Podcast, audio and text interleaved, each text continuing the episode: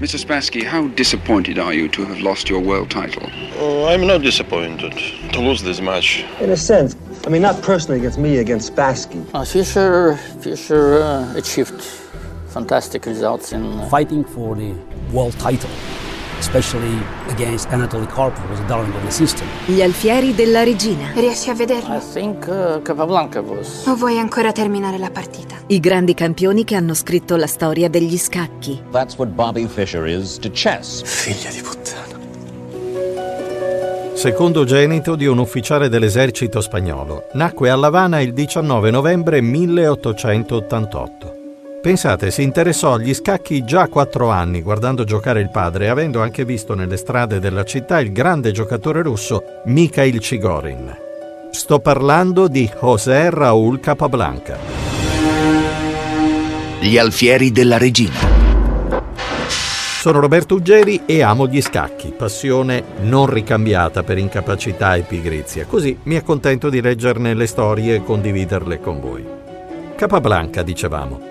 Pare che il piccolo Raul, assistendo a una partita del padre, esclamò Papà, hai fatto una mossa irregolare col cavallo.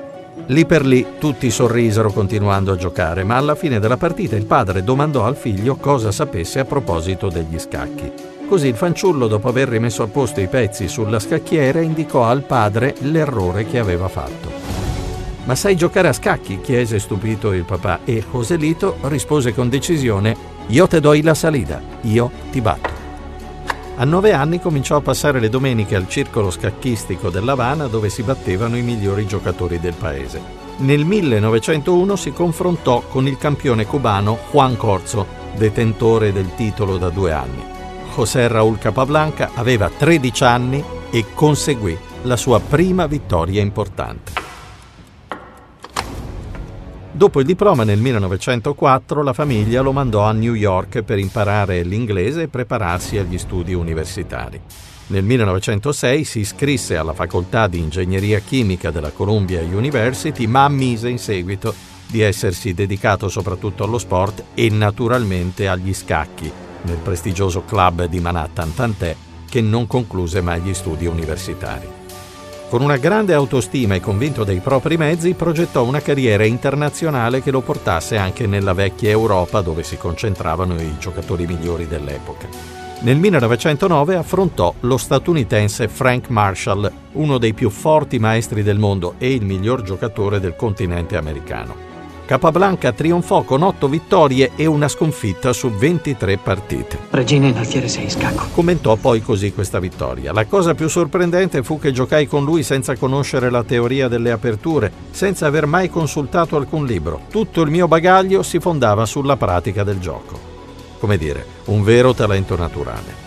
Visse soprattutto a New York e lì partecipò nel 1910 al campionato appunto dello Stato di New York che vinse con sette vittorie su sette partite.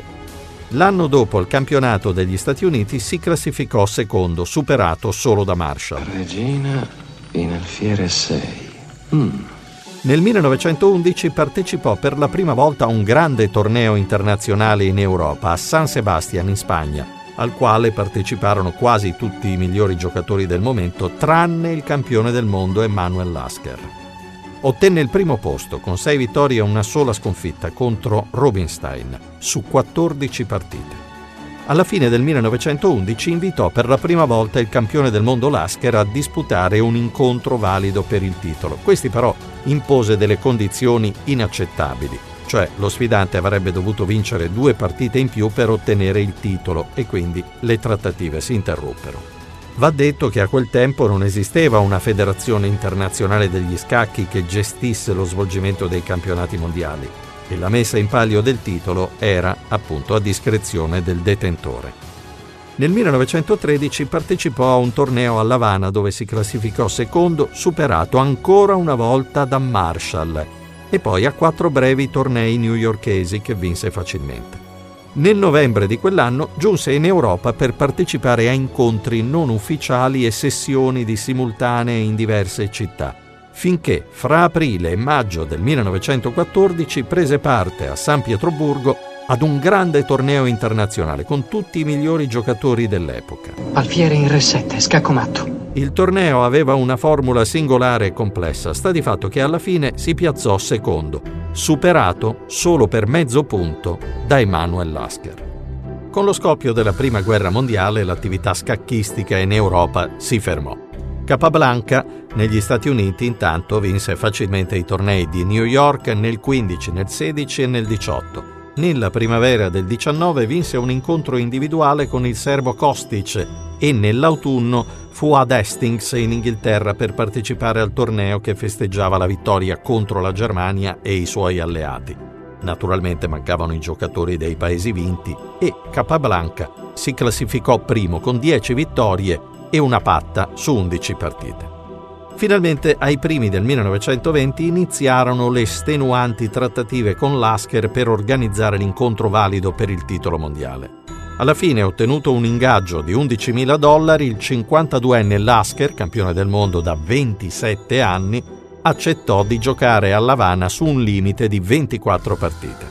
Il torneo iniziò il 15 marzo 1921 ma ne bastarono 14 di incontri. Il 27 aprile Lasker abbandonò dopo aver perduto 4 match con 10 patte, lamentando poi problemi di salute. Capablanca era dunque il nuovo campione del mondo. Cavallo mangia alfiere, scacco. Lasker commentò così la sfida.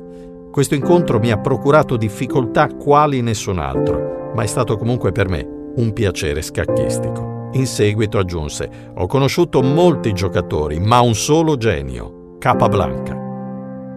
José Raúl Capablanca nell'agosto del 1922 partecipò per la prima volta nella veste di campione del mondo all'importante torneo internazionale di Londra, che vinse facilmente davanti ad Aliekin. Durante il torneo Capablanca stabilì anche le regole del futuro campionato mondiale si sarebbe giocato fino alle sei partite vinte e al campione uscente sarebbero stati garantiti 10.000 dollari più i rimborsi per le spese di viaggio e l'alloggio. L'anno dopo fu Aliekin a contattare uomini d'affari americani per ottenere il finanziamento necessario. Questi ultimi però rifiutarono, ma finanziarono un torneo che si svolse a New York. Vinse il vecchio Emanuel Lasker, rieccolo qui proprio davanti a Capablanca, che collezionò 10 vittorie e 9 patte e subì la prima sconfitta dopo 8 anni. Accadde, per la cronaca, per mano del cecoslovacco Richard Reti. Nel 1926 Aliekin ottenne finalmente dal governo argentino il finanziamento e l'organizzazione del campionato del mondo da tenersi a Buenos Aires, fra lui e Capablanca, entro l'anno dopo. Quasi a preparazione dell'imminente sfida mondiale, il 19 febbraio del 27 si disputò un torneo a New York fra Capablanca, Aliekin, Widmar, Marshall, Spillman e Ninzovic. Capablanca trionfò senza subire sconfitte, battendo nettamente Aliekin che si classificò secondo. Quando il 16 settembre del 27 i due grandi avversari si sedettero nel circolo degli scacchi di Buenos Aires, i pronostici erano tutti per Capablanca. Il russo si era limitato a commentare non so come potrò vincere sei partite con Capablanca, ma non so nemmeno come potrà farlo lui con me. Nella prima sfida Aliekin vinse con il nero. Capablanca recuperò poi alla terza partita e passò in vantaggio nella settima. Tutto sembrava avviarsi nei binari previsti, ma Aliekin vinse l'undicesima e forse, demoralizzato per i molti errori commessi, Capablanca perse anche la successiva. Sul 3-2 per Aliekin seguirono otto patte. Nella ventunesima partita Capablanca perse la pazienza, complicò il gioco e finì col perdere.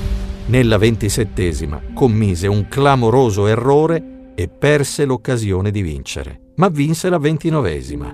Sul 4-3 sembrò che l'incontro potesse riequilibrarsi, ma dopo due patte Aliekin vinse la 32esima e Capablanca crollò.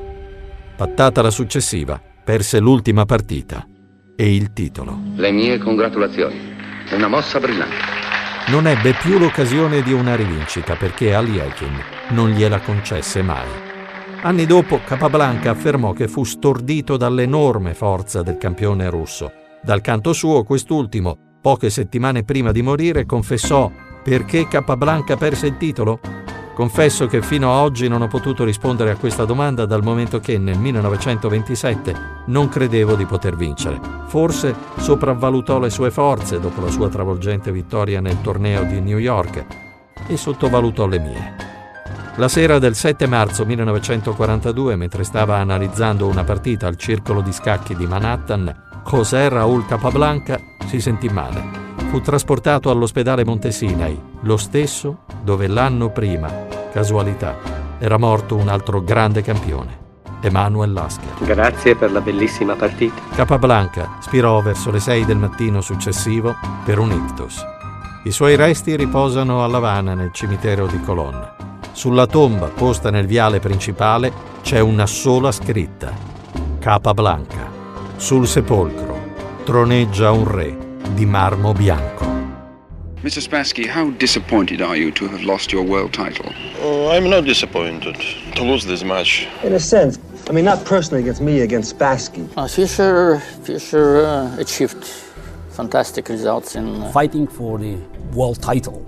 Especially against Anatoly Karpov, was a darling of the system. Avete ascoltato Gli alfieri della regina? I think uh, Capablanca was. I grandi campioni che hanno scritto la storia degli scacchi. Una produzione di Roberto Uggeri.